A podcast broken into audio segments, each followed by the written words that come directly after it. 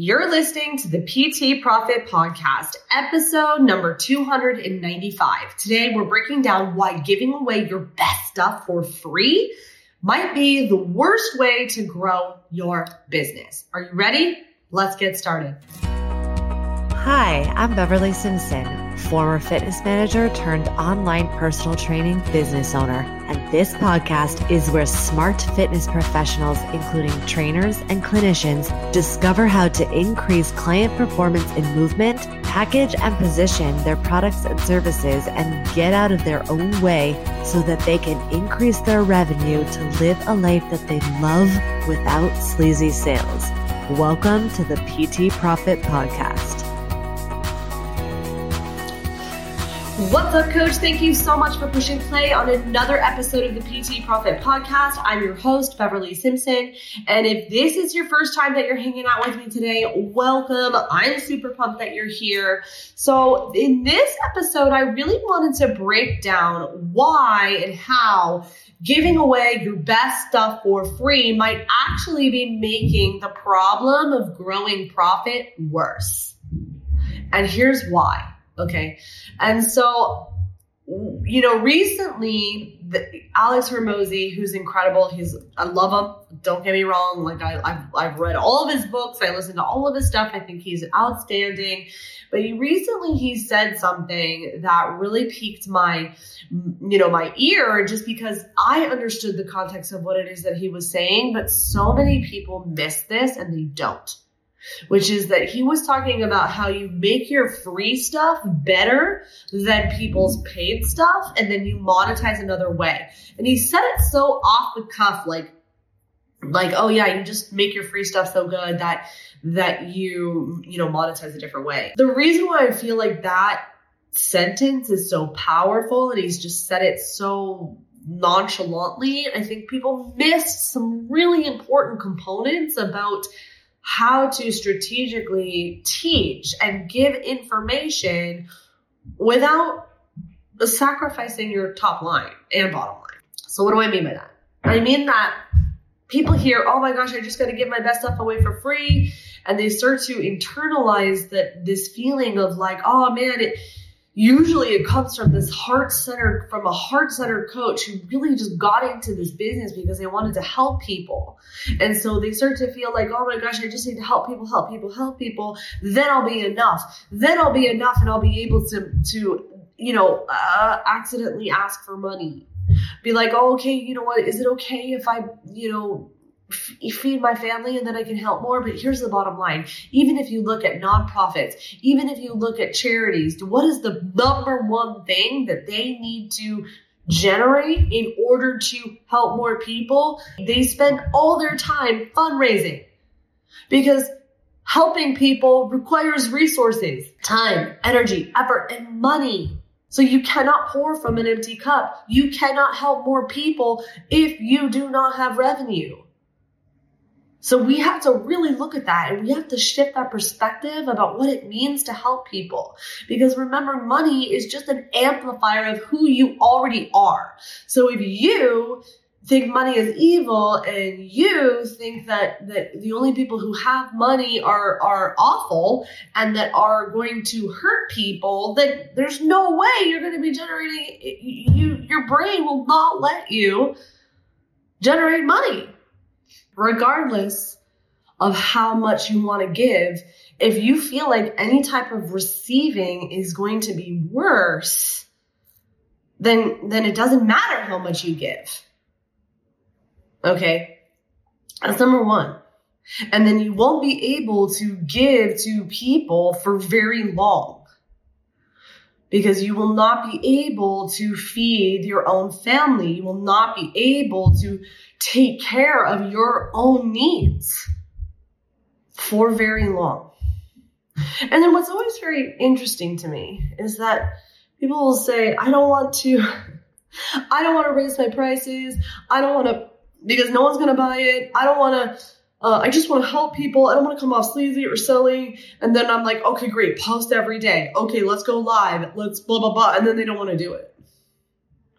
when really that's exactly what it takes to help people. So what you're telling me is that you both simultaneously don't want to help people by showing up for, you know, for free. And you also don't want to charge people. So we need to look at that.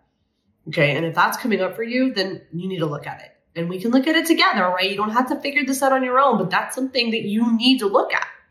So here's what happens when we continue to just keep giving our best stuff away for free. Okay. We most people end up falling into the pattern and habit of doing one or more of these three things. Number one, you are running the risk, if you're constantly just giving your best stuff away for free, you're running the risk of sounding like the noise in the echo chamber of social media, meaning that your content is primarily educational, which is nothing wrong with that. It's very valuable and it's important. But how many of you raise your hand and can't, if I said, what's your favorite book? And you raise your hand, are you going to say the encyclopedia? No. If I said, what's your favorite website? Are you going to say Google? I mean, maybe, but likely not. If you're constantly educating, you're running the risk of sounding like Charlie Brown's mom. Wah, wah, wah, wah, wah, wah, wah. And if that's you, hey, you're not alone. I'm like that. Okay. One of the hardest things for me is to really present and show my fun, creative side, because when I'm teaching, I get so in the zone and focused and intense.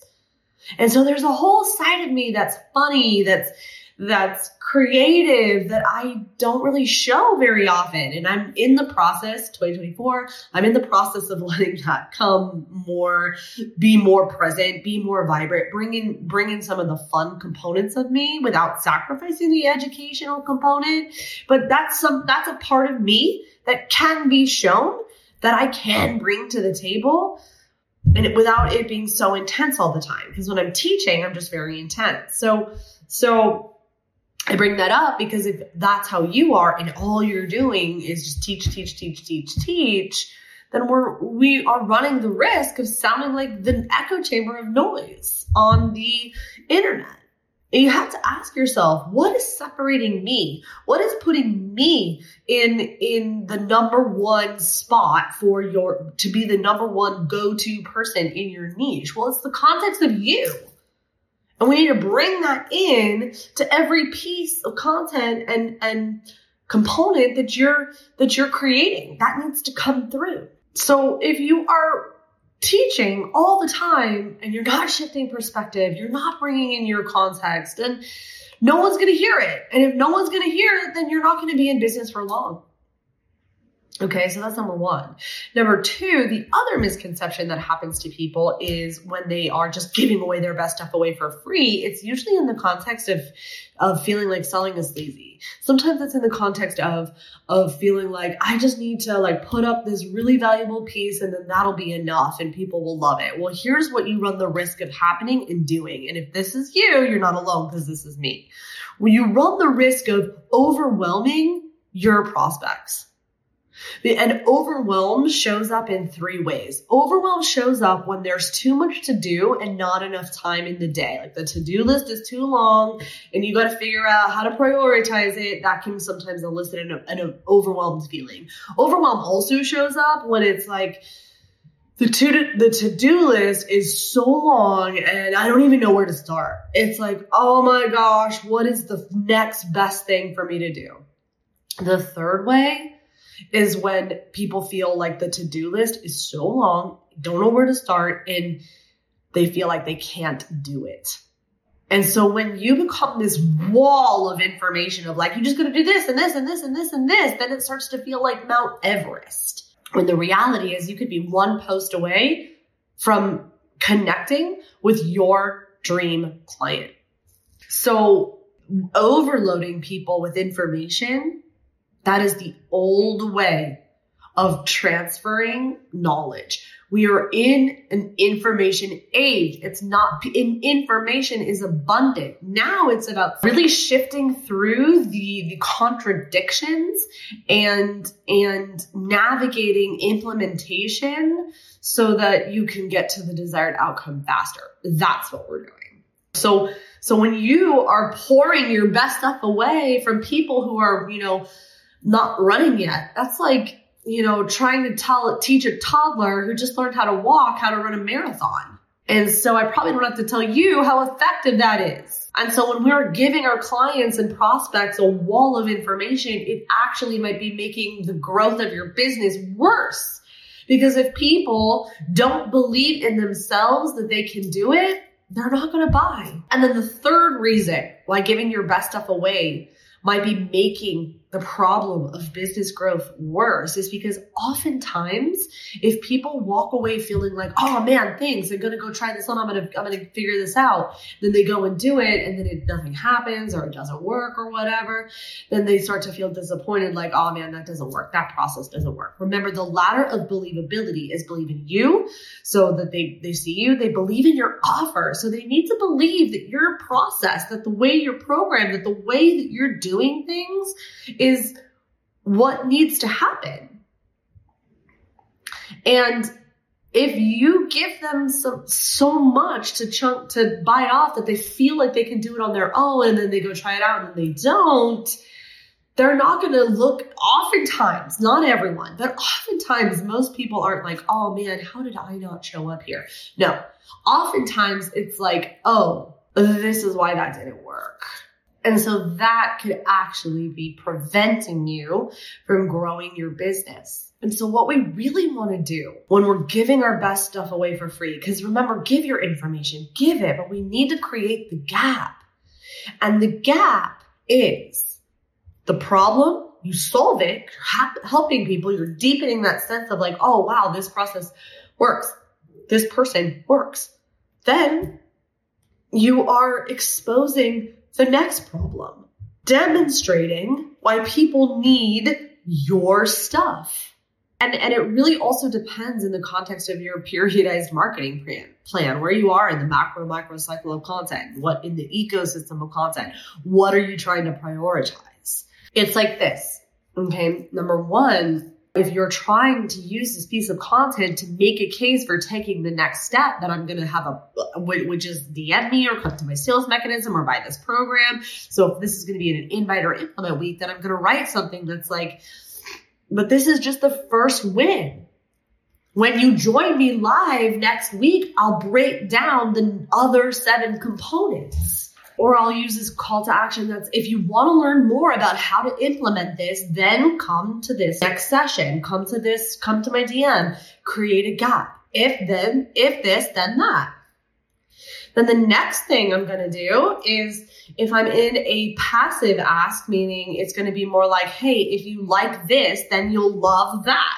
Or this is a PS, still time to take this action. Sometimes the gap is going to be, hey, now that you've solved this problem, here's what the next people, this is what's next.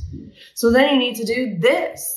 Or the third thing that you can do is Swift it. Now, I know I've talked about this a lot, but change the experience of how people are hearing the vehicle. So for example, you could listen to Taylor Swift stuff for free, but what's the experience of her paid concert event? It's a different experience.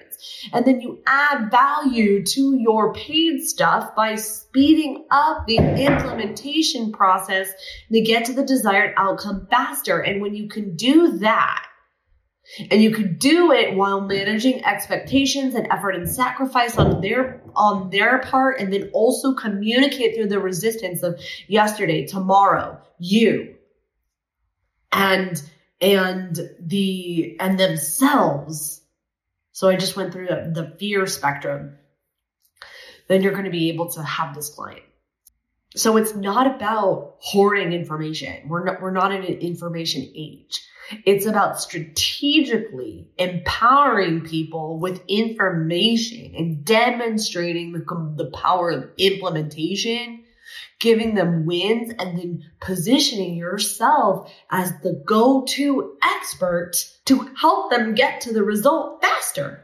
And you could do that in your free stuff. It's not about hoarding information. There's almost 300 hours of info on this podcast that if you listen to it start to finish, you can hit 6 figures, no problem. if you implement it. And then if you can be able to measure performance and look for the blind spots and remove roadblocks. But that needs help. People need help. Nobody gets to 7 figures in their business in a vacuum. So you need to share strategically. And if you need help with this, send me a DM at BSimpsonFitness and I'll show you how you can give everything away for free and really deeply, truly help people and then grow your income so that you could help more people and make a bigger impact.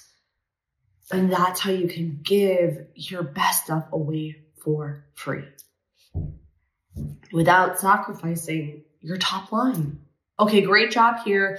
If this episode helped you in any way, it takes 2 seconds to leave us 5 stars and maybe a quick review.